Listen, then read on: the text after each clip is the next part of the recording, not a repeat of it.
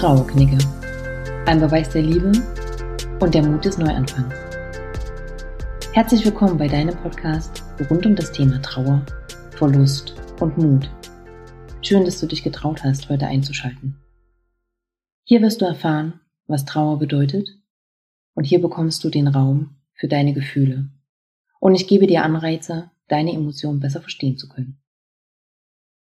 Dieser Podcast bietet dir die Möglichkeit zu entschleunigen und ich werde dir zeigen, wieso Trauer ein Beweis der Liebe ist. Ich möchte dich dabei unterstützen, deine Trauer in deiner persönlichen Form anzunehmen und zu akzeptieren und so Schritt für Schritt in deinem Tempo zurück zu dir und zu einem wohlgesonnenen Lebensgefühl zu finden.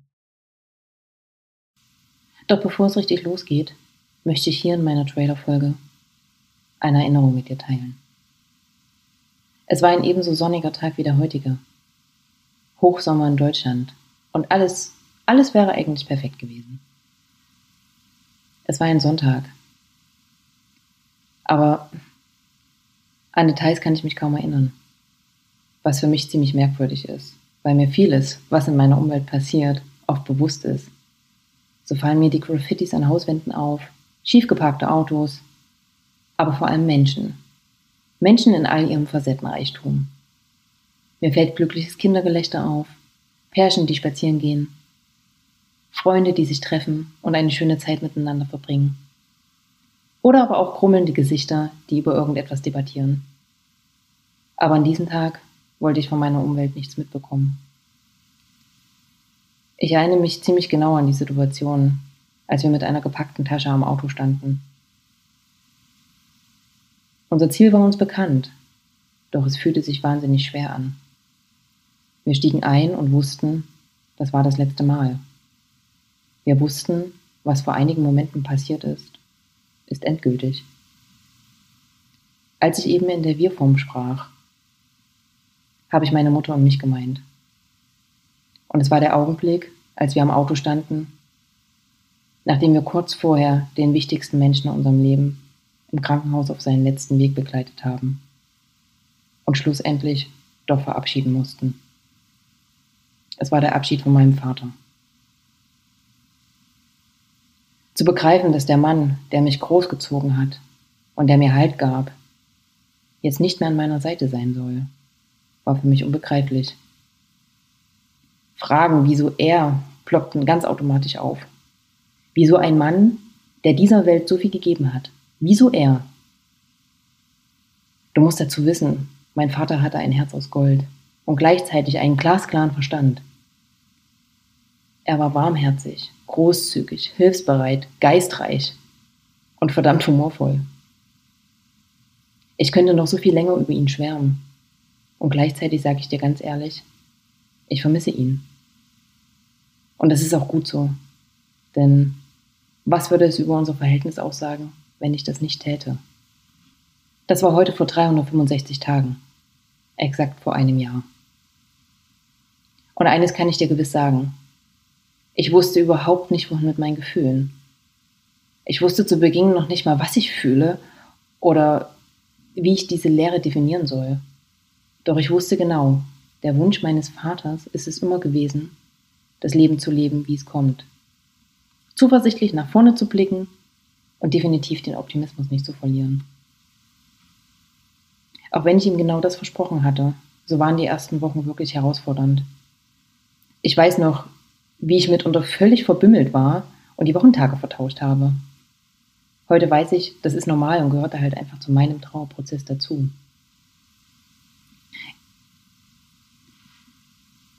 Weißt du, die letzten sechs Jahre waren bei mir geprägt von ganz vielen Verlusten. Ich musste wirklich geliebte Menschen verabschieden. Aber mit dem Tod von meinem Vater habe ich einfach nicht gerechnet. Und das hat mich auch am Anfang schwer ins Straucheln gebracht. Aus dem letzten Jahr sind mir viele Situationen noch echt in Erinnerung geblieben. Und ich möchte jetzt hier einfach die Gelegenheit nutzen, an all den lieben Menschen, die mir in dieser schweren Zeit Halt gegeben haben, mich aufgefangen haben, und mir die Kraft geschenkt haben, wieder zu meiner Mitte zu finden, von Herzen danken.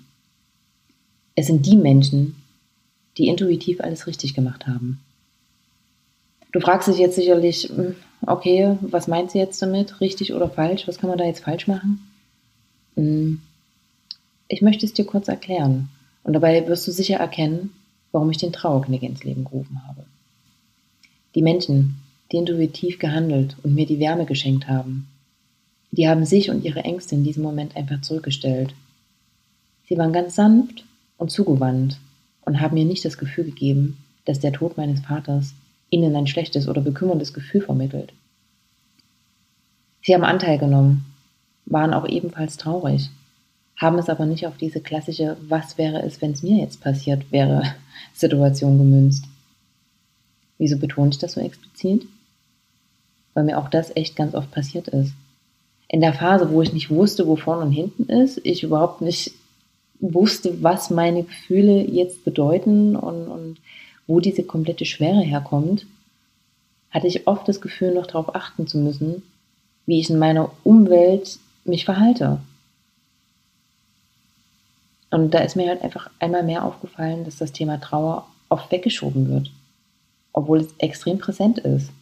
Und auch wenn du es vielleicht selbst noch nicht erlebt hast, früher oder später müssen wir lernen, damit umzugehen. Ich möchte jetzt nicht den Anschein erwecken, dass ich diese Personengruppe verurteile. Auf gar keinen Fall. Oft wissen wir es halt auch einfach nicht besser. Doch diese Situation, meine Erfahrung und der Wunsch von meinem Vater haben dazu geführt, dass ich mich mit dem Thema Verlust, Trauer und vor allem auch Liebe angenommen habe. Und ich möchte mich gemeinsam mit dir auf die Reise durch das Relief der Emotion begeben und einiges halt einfach aus einem anderen Licht beleuchten. Nun hast du schon einiges über mich erfahren. Dabei habe ich tatsächlich verpasst, mich vorzustellen.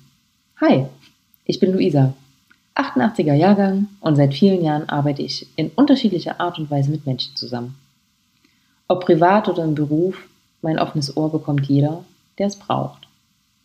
Ich bin Wirtschaftspsychologin und bilde mich nebenberuflich in Themen Psychologie, Beratung und Menschsein immer wieder fort. Du merkst sicher schon, ich bin wissbegierig, harmonieliebend, optimistisch. Aber ich gebe zu, auch in mir kommt öfter mal der Krübler durch. Allerdings finde ich immer einen Weg, das Leben zu schätzen und nach vorne zu blicken. Mein Wunsch ist es, dir die Facetten des Trauens aufzuzeigen und so vielleicht die Perspektive zu wechseln. Eines noch vorweg. Auch wenn mich das letzte Jahr wegen des Verlustes meines Vaters umtrieben hat, so geht es in diesem Podcast vor allem um das Thema Verlust. Und die Trauergründe sind ebenso facettenreich. Das Gefühl der Trauer ist nicht an irgendeinen bestimmten Grund, wie zum Beispiel an den Tod, so wie es mir jetzt zuletzt ging, geknüpft. Betrauern können wir ebenfalls einen Jobverlust, körperliche Einschränkungen, weil wir vielleicht einen Unfall hatten oder eine Krankheit. Wir trauern genauso bei einer Trennung oder wenn sich Freundschaften entzweien. Und ebenso spüren wir eine tiefe Trauer, wenn ein liebgewonnenes Tier uns verlässt. Du siehst, die Gründe zu trauern sind allgegenwärtig. Falls du reinhörst und dich die Trauer nicht persönlich trifft, freue ich mich wahnsinnig, dass du dich trotzdem diesem Thema annimmst und dir Gedanken darüber machst. Du bietest hier alleine mit diesem Engagement schon einen sehr großen Mehrwert.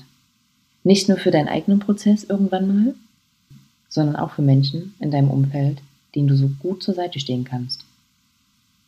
Falls du allerdings gerade selbst trauerst, ganz gleich, ob es gerade erst passiert ist oder ob es schon etwas länger zurückliegt, mach dir bitte bewusst, dass es deine Trauer ist und nur du kannst spüren, wie genau sich das anfühlt, wie sehr es dich bedrückt und ab wann du merkst, dass es leichter wird.